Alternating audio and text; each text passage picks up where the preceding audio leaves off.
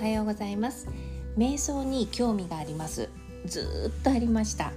でも私は何度かここでお話ししている通り ADHD なんですね。今ここに集中するっていうことを一番苦手としています。で瞑想は雑念が湧いてもいいとのことなんですがそれにしたってこれはダメなんじゃないかなってくらい湧いてくるので落ち込むからもうチャレンジすらしてこなかったんですね。でそんな私が初めてできたって思えた瞑想法がこの今日のタイトルにある「黙って食え瞑想」というやつです。これは、えーと、脳科学者なのかな？苫部地秀人さんという方が提唱している「黙って食え瞑想」というものなんですけれども黙って食えというか集中して食えっておっしゃってるんですね。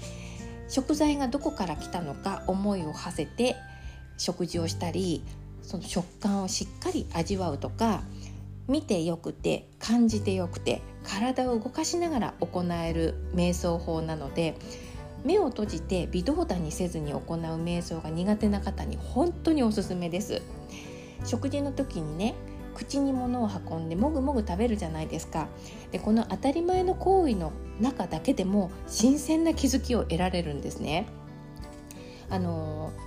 食事ってその食咀嚼のみで食べているのかと思いきや全然違うんですよね。口に入った食材って舌ベロの動きで適切な位置で咀嚼されてることに気づくんですよ。奥歯とか前歯とかに役割があってできちんとそのように口の中全体で、えー、そういうふうな適切な場所で適切な処理が行えるように連携プレーが取られてることに気づくんですよね。でゴクンって飲み込む時もまた舌ベロが活躍してるとかあと喉の壁っていうかねそういうのが何とも絶妙な動きをして食材を下へ下へと送っていくっていうことに気づいたりとかあのそういう普段当たり前にやってる中にこんなにいろんな体の機能が働いてるんだっていうことに気づく驚きがあったんですね。いつも私は時間の節約のために考え事をしながら食事をしてたりとかたまにスマホを触ってたりとかね食べるっていう体の動きに意識を向けて食事したことなんてなかったように思います。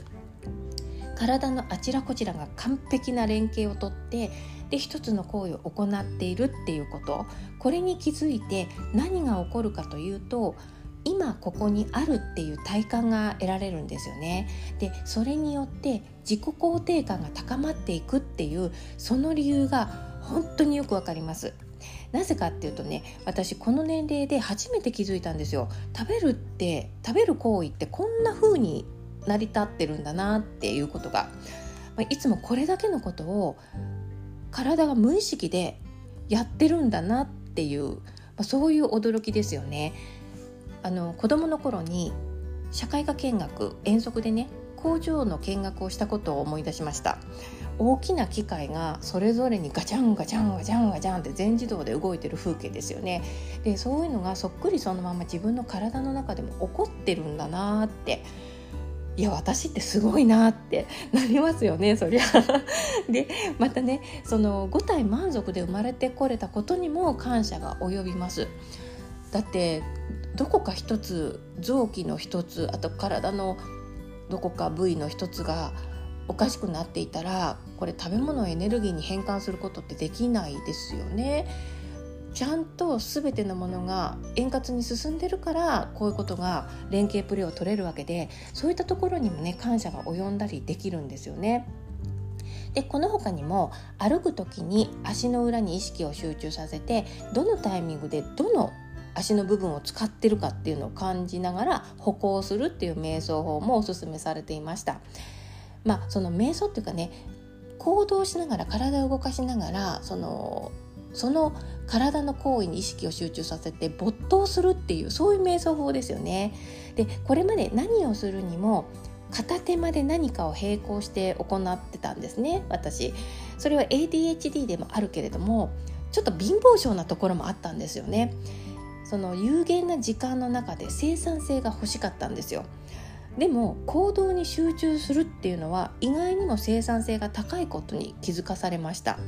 でこれまでになかった気づきを当たり前の行為の中から見つけられるしだからその時間にもその行為にも深い意味を見いだせるんですよね。だからいわゆるその微動だにしないで目を閉じて行う瞑想の効果と同じものを享受できているように思いました。ということでねあの私と同じようにあのじっとする瞑想法が苦手な方にはこれ本当におすすめですのでよかったらお試しください。ではまた。